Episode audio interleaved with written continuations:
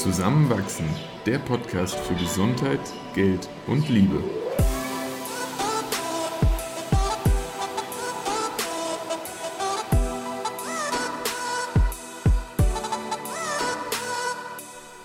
Willkommen zu einer neuen Folge von Zusammenwachsen.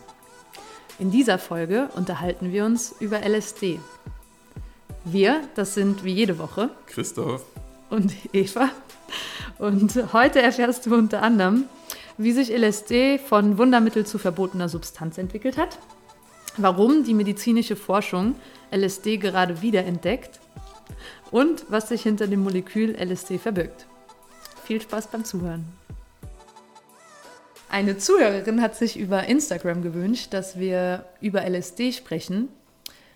Wie kam es denn dazu, dass wir uns überhaupt jemals mit LSD auseinandergesetzt haben, Christoph? Ja, ich glaube, für uns beide war LSD natürlich ein Begriff, weil man es als Droge kennt und sei es dann durch irgendwelche Präventionsprogramme oder auch durch Warnungen aus dem Umfeld. Dann, man kennt den Begriff LSD.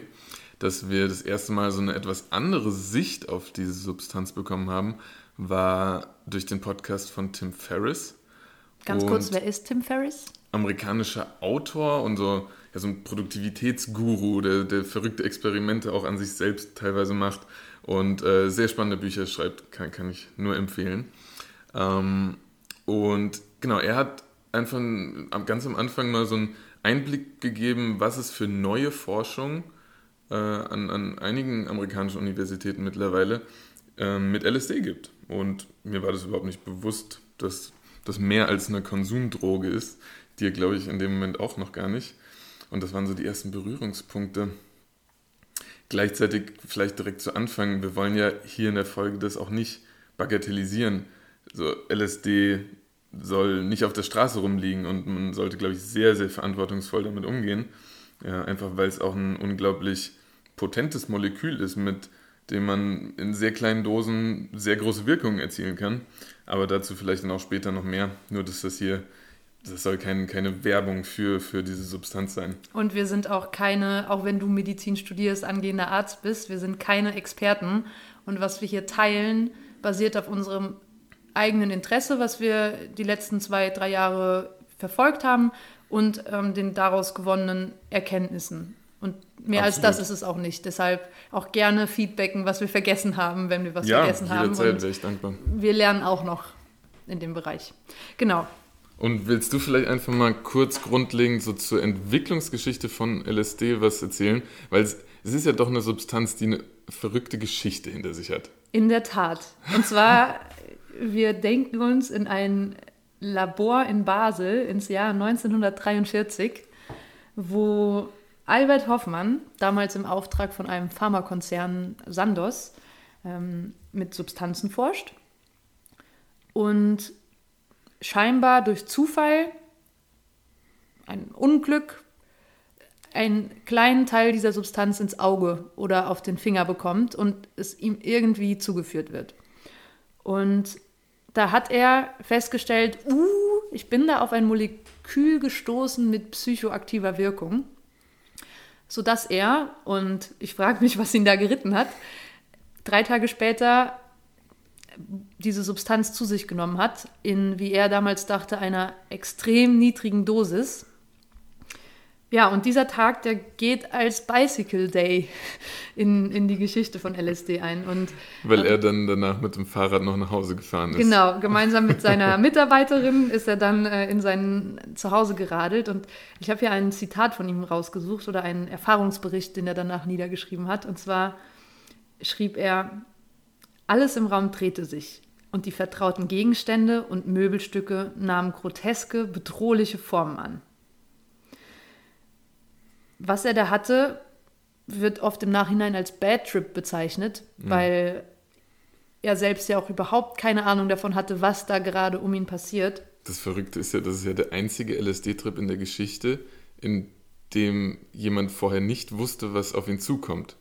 Also, und man muss dazu sagen, auch heute weiß man noch nicht genau, was auf einen zukommt, wenn, wenn man so die ganzen Erfahrungsberichte liest. Aber er wusste gar nichts. Ja, und genau das hat ihn auch besorgt. Und zwar hat er im Nachhinein dieses Molekül als Sorgenkind bezeichnet. aber auch als potenzielles Therapeutikum, weil er zum ersten Mal auf eine Substanz gestoßen ist, die in so niedriger Dosierung so potent war. Man muss dazu sagen, er hat ja damals 250 Mikrogramm eingenommen. Also das ist nochmal ein Viertel von einem Milligramm. Das ist wirklich wenig. Ja, wie will man als Forscher erwarten, dass da irgendwas passiert? Absolut. Voll. Und ja, Sandoz, also der Pharmakonzern, ähm, hat dann zum ersten Mal in der Geschichte, insofern ich das auch richtig gelesen habe, so eine offene Recherche gestartet, also so Open Research Processes. Und zwar haben sie zu Forschungszwecken ähm, LSD an Forscher auf der ganzen Welt verschickt, um eben herauszufinden, was damit bewirkt werden kann oder eben auch nicht. Mhm. Und zum Beispiel in den 60er Jahren ist in äh, Nordamerika LSD als Wundermittel gegen Alkoholabhängigkeit angepriesen worden. Dort haben zu der Zeit sehr renommierte Psychotherapeuten eben damit experimentiert. Und unter anderem gab es auch eine Studie in den 50er Jahren, die festgestellt hat, dass die Behandlung von Alkoholismus mit LSD eine Erfolgsrate von über 50 Prozent hat. Das Problem ist ja langfristig und also jetzt im Nachhinein vor allem auch, dass ja einige Studien durchgeführt wurden mit unterschiedlichen äh, Intentionen, aber die Ergebnisse teilweise im Vorhinein schon so, so erfolgreich waren, dass die Forscher vergessen haben, wirklich saubere Forschung zu betreiben. Das so, ist eine super Überleitung, weil, also erst noch kurz zu diesen Studien. Im Nachhinein wurden da viele methodische Mängel kritisiert. Ähm, da gibt es mittlerweile auch Meta-Analysen. Zur aktuellen Forschung kommen wir auch noch später. Aber was eben, was du gerade angesprochen hast, Christoph, es gab dann besonders einen solcher Forscher, die haben ab einem bestimmten Punkt nicht mehr wissenschaftlich geforscht. Das mhm. muss man ganz einfach so sagen. Und der Timothy Leary hat, der war zu der Zeit an Harvard, äh, ja, noch nicht ganz renommierter, aber schon bekannter, was war er? Psych Professor für Psychologie. Professor für Psychologie, genau. Und der hat aber da immer unorthodoxere Recherchen mit angestellt. Ja. Ähm, unter anderem im Buch Das Licht von T.C. Boyle wird auch beschrieben, wie er da in sein Haus eingeladen hat ähm, in, in der Nähe von Harvard und selbst Experimente mit seinen wissenschaftlichen Mitarbeitern durchgeführt hat. Und die Grenzen zwischen kontrollierten Laborexperimenten und privatem Konsum sind mhm. da sehr stark verschwommen. Und das hat dann auch dazu geführt, dass der Leary von Harvard exmatrikuliert und gefeuert wurde. Ja. Genau. Und er selbst, dieser Leary, und der prägt einen entscheidenden Wendepunkt in der Geschichte von, von LSD. Er selbst hat sich nämlich dann als Evangelist bepreist, ist mit einem Bus durch äh, Nordamerika gefahren, hat auch in Mexiko wilde Veranstaltungen gemacht für all seine, all seine Freundinnen und Bekannten und äh, sich offen für diese Droge ausgesprochen. Googelt gerne mal Timothy Leary Bus. Der, der sieht genau so aus, wie man sich einen LSD-Partybus vorstellt. Und ähm, ja, auf jeden Fall führt es dazu, dass der Nixon, also der damalige Präsident, Timothy Leary als The Most Dangerous Man of America gelabelt hat. Jetzt gibt es viele Diskussionen, warum ein Präsident in den USA zu dem Schluss kommt. Michael Pollan verweist auf ein Zitat von Timothy Leary und zwar hat er gesagt: The kids who take LSD aren't gonna fight your wars, they are not going to join your corporations. Und man mag jetzt darüber munkeln und im hm. Nachhinein kann niemand sagen, was jetzt letztendlich dazu geführt hat. Aber 1970 hat Nixon im Control Substances Act LSD von der Forschung verbannt. Er hat gesagt, Medical Use is no longer accepted. Und er hat dem auch ein High Potential for Abuse zugeordnet. Zwei Aussagen, von denen man jetzt mittlerweile durch den Stand der aktuellen Forschung ganz klar sagen kann, nein, das mhm. ist falsch, was Nixon da äh, unterschrieben hat und gesagt hat. Aber jetzt nochmal zurück zum Gesamtkontext, hat diese Unterzeichnung dazu geführt, dass die Research an LSD, also Scientific Progress, 30 Jahre lang nicht stattgefunden hat. Weil verboten, dadurch, dass LSD auf einmal eine illegale Substanz war und auch ja heute immer noch ist. Das, das müssen wir festhalten. Nicht nur in den USA, auch hier, wo wir sind, gerade in Österreich oder auch in Deutschland. LSD fällt unter das Betäubungsmittelgesetz. Richtig. Ja. ja. Genau, und jetzt fast forward. Unter anderem Tim Ferriss hat auch mit angetrieben, dass Psychedelic äh, Research und Psychedelic Medicine wieder vonstatten geht in den USA. Und ich weiß gar nicht, wie viel Lobbyarbeit da notwendig gewesen sein muss, um FDA-Approvals ja. einzuholen. Ähm, aber auf jeden Fall gibt es mittlerweile zum Beispiel an der John Hopkins Universität eigene Lehrstühle, die Psychedelics in Psychotherapy zum Beispiel auch untersuchen. Und seit ja, 2012 ist die, ist die Forschung da wieder ins Rollen gekommen. Und die, ähm, die, das breitet sich ja wirklich auch aus. Also in den Niederlanden gibt es auch schon erste Studien, vor allem mit Psilocybin. Das ist der aktive Wirkstoff in den, den Magic Mushrooms, also in, in Pilzen. Ähm, und dieser wirkt sehr, sehr ähnlich wie LSD. Und mit beiden Substanzen wird im Moment wirklich viel Forschung betrieben, die aber wieder eigentlich wie Grundlagenforschung anmutet, dadurch, dass zum einen die Daten aus der Vergangenheit, als noch die Forschung betrieben wurde, nicht ganz haltbar ist und jetzt so lange Pause war. Also man, man ist wirklich an dem Punkt, wo man eigentlich noch ergründet, wie wirkt das alles überhaupt genau und wofür können wir es verwenden, weil nach und nach ist man sich ganz sicher, es gibt Verwendung. Und das, das ist nicht nur zum Beispiel die Alkoholsucht, die du vorhin schon angesprochen hast, das, das reicht ja von Depressionen, von posttraumatischen Belastungsstörungen über ähm, Krebspatienten, die, die ihre Lebensfreude verloren haben. Ähm, also da, da gibt es breite Bevölkerungsschichten wirklich, die davon profitieren könnten, wenn sie in einem kontrollierten Setting, äh, ja, und unter, unter therapeutischer Beaufsichtigung auch, ähm, damit behandelt werden dürften. Ja, genau. Und ähm, ich muss kurz revidieren, was ich zu 2012 und dem Beginn der Forschung gesagt habe.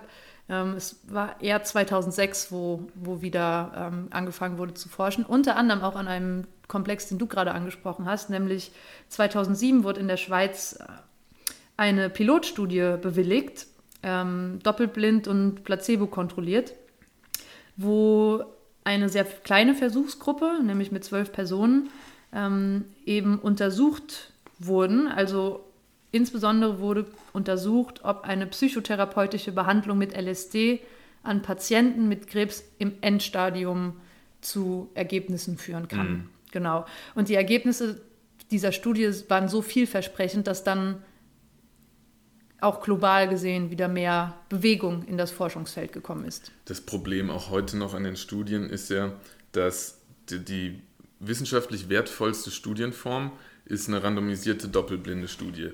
Doppelblind heißt in dem Fall, ähm, dass sowohl die behandelnden Ärzte und Ärztinnen als auch die Patienten und Patientinnen nicht wissen, welche Substanz gerade hier verwendet wird. Das Problem bei einem psychoaktiven Wirkstoff ist natürlich, wenn du ihn verabreicht bekommst, wirst du spüren, dass du ihn verabreicht bekommen hast.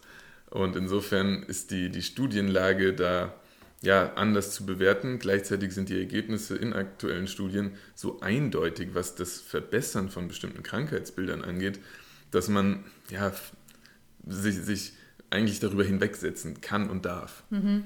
Und ganz spannend, was du zu der doppelblinden äh, Studie sagst. Michael Pollan äh, schreibt in seinem Buch How to Change Your Mind, das ist so Science-Journalismus, schreibt er auch darüber, wie schwierig es ist, die Settings zu kontrollieren. Weil was in Meta-Analysen schon herausgefunden wurde, ist, dass das Setting, in dem die Substanz eingenommen wird, eine große Auswirkung darauf hat, wie die Erfahrung selbst stattfindet. Mhm. Und man kann faktisch nicht die Räume genau ident gestalten mit den Bezugs Bezugspersonen, die darin sind. Absolut. Das heißt, es ist sehr, sehr, sehr, es ist eigentlich nicht kontrollierbar.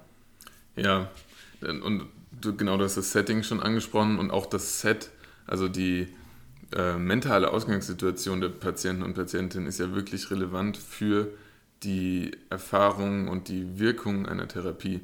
Und auch diese sind natürlich ja fast noch weniger kontrollierbar, weil wie willst du sie auslesen? Also wenn ich dir jetzt sage, mir geht es gerade gut, dann ist das schön und gut. Aber wie gut es mir geht, ist ja zum Beispiel schwer zu bemessen und, und wie ich gut definiere, kann ja ein ganz anderes Gut sein als das, ähm, was du gerade fühlst, auch wenn du sagst, mir geht es gerade gut. Mhm. Und Therapeuten und Therapeutinnen müssen irgendwo versuchen, ähm, die, die Probanden und Probandinnen auf einen Punkt zu bringen, an dem sie sicher sein können, jetzt ist der richtige Zeitpunkt für eine Intervention. Und währenddessen sie natürlich betreuen, danach aber auch integrieren. Und vielleicht ist jetzt so ein bisschen der Punkt, um kurz mal auch so auf die wirklichen Wirkungen von, von LSD einzugehen. Genau, ja. Wir haben jetzt die Geschichte in einem großen Bogen mit Ja. ein paar äh, Ausschweifungen umspannt von dem Zeitpunkt, als Albert Hoffmann die Substanz entdeckt hat, bis hin zu, jetzt ist die Research wieder am Laufen. Aber ja, vielleicht kannst du uns aus deiner Medizinperspektive auch ein bisschen mehr erzählen dazu, wie diese Substanz aufgebaut ist und was da eigentlich dahinter steckt. Das Verrückte ist ja tatsächlich, dass medizinisch gar nicht so viel darüber bekannt ist. Ähm, und das klingt jetzt erstmal verrückt, hm, man kann doch beobachten, wie LSD wirkt, aber das ist gar nicht so ungewöhnlich. Man weiß zum Beispiel noch nicht mal, wie Paracetamol wirkt. What? Und trotzdem nehmen so viele Menschen. Ist, man weiß irgendwie, es ist so eins der harmlosesten Schmerzmittel, die es auf dem Markt auf der Welt gibt.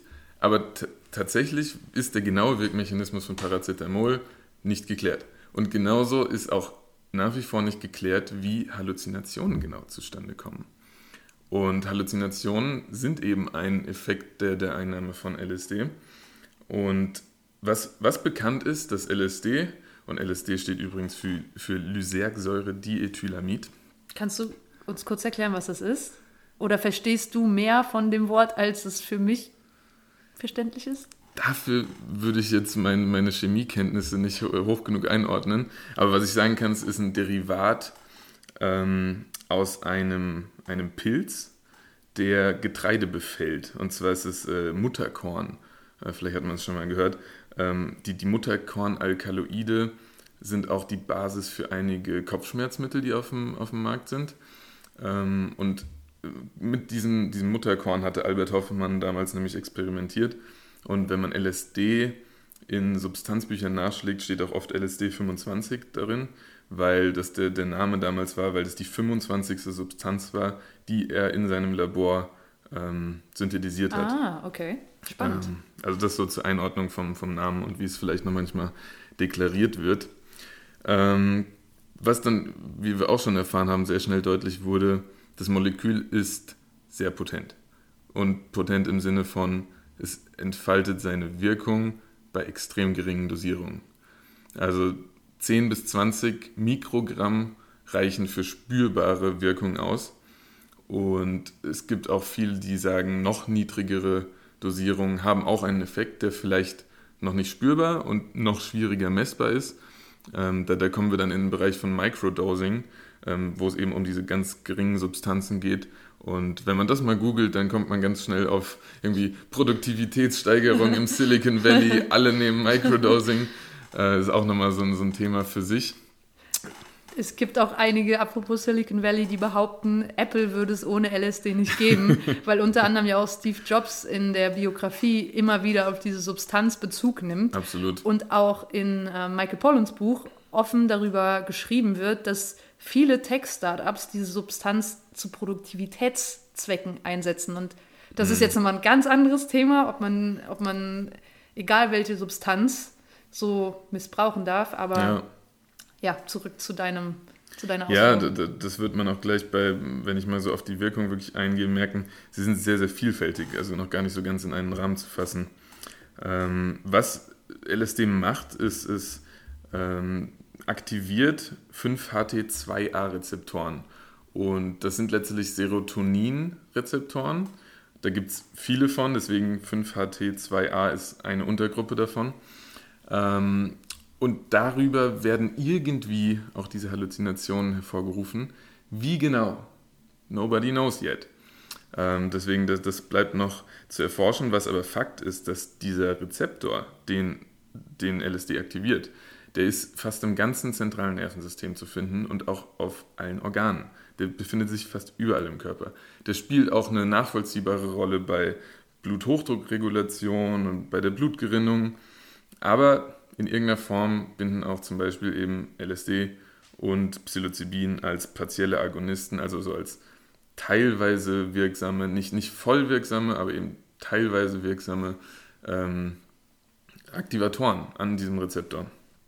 Und die Wirkung, die setzt je nach Stoffwechsellage auch, ähm, ob man zum Beispiel vorher vielleicht viel oder wenig gegessen hat, wie, wie so der Körper in seiner eigenen Verfassung gerade sich befindet, so nach 30 bis 90 Minuten ein und hält relativ lang. Also es ist nicht ungewöhnlich, dass ein Trip 8 bis 12 Stunden dauert.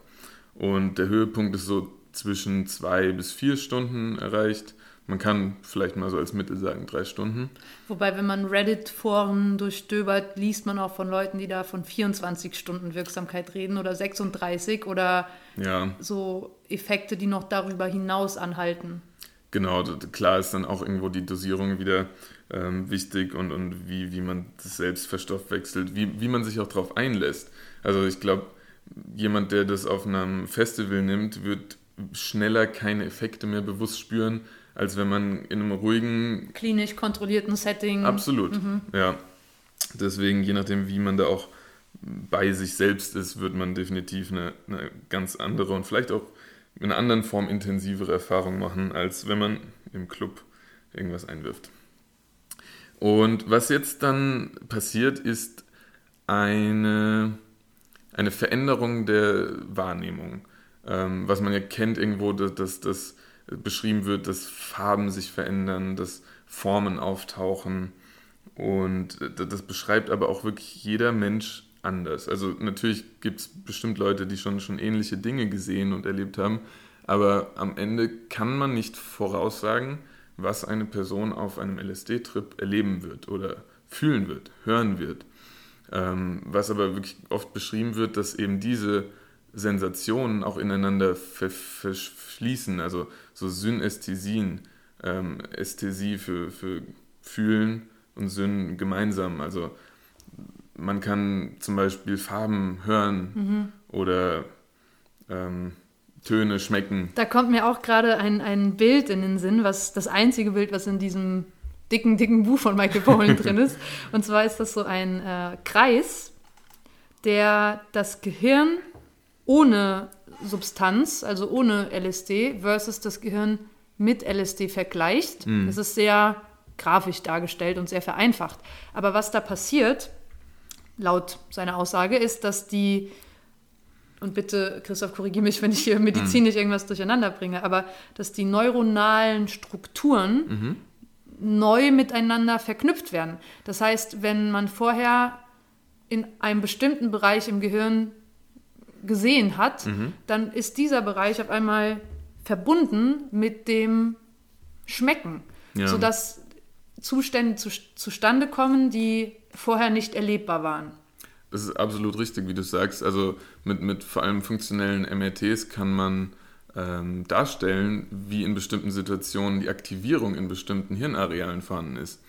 Und normalerweise kann man einzelne Sinneseindrücke ganz klar äh, in bestimmten Regionen im Gehirn festmachen. Ähm, beispielsweise, wenn, wenn du etwas siehst und das wird verarbeitet, dann ist das eher in einem, in einem hinteren Teil des Kopfes. Ähm, unter LSD ist diese Aktivierung im Gehirn in allen Bestandteilen erhöht. Nicht ganz gleichmäßig immer und auch nicht immer irgendwie ganz, ganz eindeutig zuordnungsbezogen, je nachdem, was man währenddessen vielleicht auch an Eindrücken beschreibt. Aber was eben klar wird, dass diese Log also vorher logisch nachvollziehbaren Aktivierungen verschwimmen und, und gesteigert werden. Und wenn man dann weiß, dass durch jede Aktivität im Gehirn Bahnen geschaffen werden und Synapsen aktiviert und auch eben stärker ausgeprägt geprägt werden, dann kann man sich vorstellen, dass das ein Arbeitsvorgang ist. Dass das äh, nicht einfach nur das Ausschütten von irgendeinem Transmitter ist, der einen in eine, in eine Hochstimmung bringt. Wie zum Beispiel bei MDMA? Eher, ja. Mhm. Da, da, da ist es deutlich nachvollziehbarer, was an, an Wirkungen vorhanden ist, wie das funktioniert, welchen Effekt es hat und ähm, wie, wie, wie es einem danach geht bei, bei LSD ist aber irgendwie nicht ganz klar, was, was bleibt von diesem Trip über. Äh, Im Sinne von, was hat sich wirklich in deinem, in deinem Körper verändert. Und dazu passt auch ganz gut dann der Titel von dem Buch von Michael Pollan, was du angeführt hattest, How to Change Your Mind, im Sinne von, du kannst wirklich mit dir selbst arbeiten. Wird sowohl medizinisch deutlich ähm, in Bezug auf die Hirnareale, die auf einmal miteinander kommunizieren, als auch im therapeutischen Setting, wie dann immer wieder beschrieben wird, dass Menschen Erfahrungen machen, die sie vielleicht im ersten Moment gar nicht einordnen können und auch oftmals vielleicht gar nicht als real oder irreal einordnen können, aber sie können im Nachhinein damit arbeiten. Wobei man auch vielleicht dazu sagen muss, dass die Erfahrung, auf die sich bezogen wird im Buch, mhm. äh, immer auf therapeutische Settings beruhen. Ja. Also da wird nicht von Selbstexperimenten geschrieben mhm. und vielleicht ist in dem Zusammenhang auch noch wichtig zu erwähnen, dass sehr wohl auch Gefahren mit der Substanz einhergehen. Absolut. Ja. Die nicht zu unterschätzen sind und die wir hier auch gar nicht irgendwie. Mhm. Nee, deswegen wollen. hast du absolut recht. Ähm, vor allem dadurch, dass eben bestimmte Dinge nicht eingeordnet werden können während, während der Erfahrung, äh, kann es relativ äh, natürlich auch zu, zu Psychosen kommen. Hm. Also die, die Leute können vielleicht ihre wahrgenommene Realität auch nicht mehr ganz einordnen und, und bleiben, also wie, wie man es manchmal so umgangssprachlich sagt, auf dem Trip hängen. Ähm, können zum Beispiel ja, ihren Körper nicht mehr so kontrollieren, wie es vorher der Fall war, oder haben wirklich Wahnvorstellungen. Und, und deswegen ist eben dieses Währenddessen Set oder die auch darüber hinausgehen? Entstehend währenddessen, aber eben dann auch darüber hinausgehend. Ähm, und, und das kann Jahre dauern. Mhm. Also es gibt wirklich, also natürlich auch, auch Fälle von Menschen, die sich davon nicht mehr erholt haben. Mhm. Und das, das, ist natürlich beängstigend. Das, das ist absolut zu vermeiden. Mhm. Ähm, gleichzeitig zeigt aber die, die bisher bestehende Wissenschaft auch, dass in einem kontrollierten Herangehen an diese Erfahrungen das zu vermeiden ist. Also oftmals waren das dann sehr, sehr unkontrollierte Umgebungen und Personen wurden zum Beispiel einfach irgendwo herausgerissen im Sinne von, ja, zum Beispiel, dass irgendwo in einem Club auf einmal das Licht anging und sie so einen Schockmoment hatten und, und dann sich nicht mehr zurechtgefunden haben, Panik bekommen haben, dachten, sie sterben. Also das sind unkontrollierte Situationen, die es absolut zu vermeiden gilt. Mhm. Ja. Du, du hast ja auch noch recherchiert über die Kategorisierung von LSD auch im Vergleich zu anderen Drogen. Ja. Ähm, wie kann man das denn so einordnen, was jetzt das Abhängigkeitspotenzial betrifft oder auch die, die Schäden, die es auf den Körper mit sich bringt? Das, das ist eine sehr, sehr spannende Einordnung. Ähm, also, was ja tatsächlich oft äh, angeführt wird bei solchen äh, Betrachtungen, sind in erster Linie immer noch auch Tierexperimente. Und es gibt kein Tierexperiment in, in der Geschichte wirklich, in dem ähm, die, die Versuchstiere LSD oder Psilocybin verabreicht bekommen haben und danach ein gesteigertes Verlangen nach dieser Substanz hatten. Sag nochmal kurz, was ist Psilocybin? Das ist nochmal der, genau, der aktive Wirkstoff in den, in den Pilzen, Magic Mushrooms. Also kann man das vergleichen, die Wirkweise ja. von Psilocybin und LSD? Wirkt auch im gleichen Rezeptor und ähm, deswegen in der Forschung werden die oft gemeinsam betrachtet, zwar nicht als, als austauschbare Substanzen, aber mit ähnlichen Möglichkeiten in der Therapie. Und was ist mit den Tieren passiert? Genau, also die haben, eben die, entweder Psilocybin oder LSD verabreicht bekommen und hätten danach die Möglichkeit gehabt, zum Beispiel durch Betätigen von, von einem Knopf, über den eine neue Pille herunterfällt, die sie essen können, ähm, diese Substanz wiederzubekommen. Aber sie hatten kein Verlangen danach. Also sie haben überhaupt keine Sucht, ähm, keine Sucht entwickelt. Während das bei anderen ähm, Tierversuchen und so traurig das ist, dass man das mit Tieren ja. ausprobiert, ist mir irgendwie. Ist halt das kontrollierteste Setting, deswegen ja. wird es angeführt. Aber man, man, hat das auch beim Menschen beobachtet. Äh, Im Sinne von LSD verursacht im Gehirn keine Euphorie. Die Transmitter, die ausgeschüttet werden, werden zum einen nicht so schnell angeflutet. Also man, man, kann zwar ein Hochgefühl entwickeln durch die Erlebnisse währenddessen, aber anders als zum Beispiel unter Opiaten oder unter Heroin bekommst du nicht diesen, diesen euphorischen Kick, der dich in ein unglaubliches Wohlempfinden reinbringt. Und deswegen entwickelst du keine körperliche Abhängigkeit unter LSD oder Psilocybin. Mhm. Ähm, und die psychische Abhängigkeit ist auch annähernd nicht vorhanden. ähm, weil, weil, weil das oft miteinander einhergeht. Du, du, du kannst dich an, an, und das wird oft so beschrieben, an alle SD-Trips zwar sehr positiv erinnern und trotzdem waren sie vielleicht aber wahnsinnig anstrengend. Und du, du willst das vielleicht dann auch einfach nicht jeden Tag oder jede Woche, vielleicht noch nicht mal jeden Monat haben. Mm, und wenn man das jetzt vergleicht mit anderen uns bekannten Substanzen, wird es halt sehr beeindruckend. Ähm, Alkohol hat zum Beispiel ein Verhältnis in Bezug auf seine wirksame Dosis zur tödlichen Dosis von 0,1. Das heißt, die Dosis, bei der wir eine Wirkung spüren, müsste verzehnfacht werden, damit wir davon sterben. Das ist unglaublich schnell. Das heißt, diese therapeutische Breite, wann wirkt etwas, wann ist etwas tödlich, ist sehr, sehr gering. Bei LSD und Psilocybin ist das Faktor 100. Also 1000 vertausendfacht und mm, dann könnte es sein, dass man daran stirbt. Fakt ist aber letztlich, es ist noch nie jemand allein körperlich an den Wirkungen von LSD gestorben. Und wie viele Alkoholtote haben wir jedes Jahr? Es sind Millionen weltweit.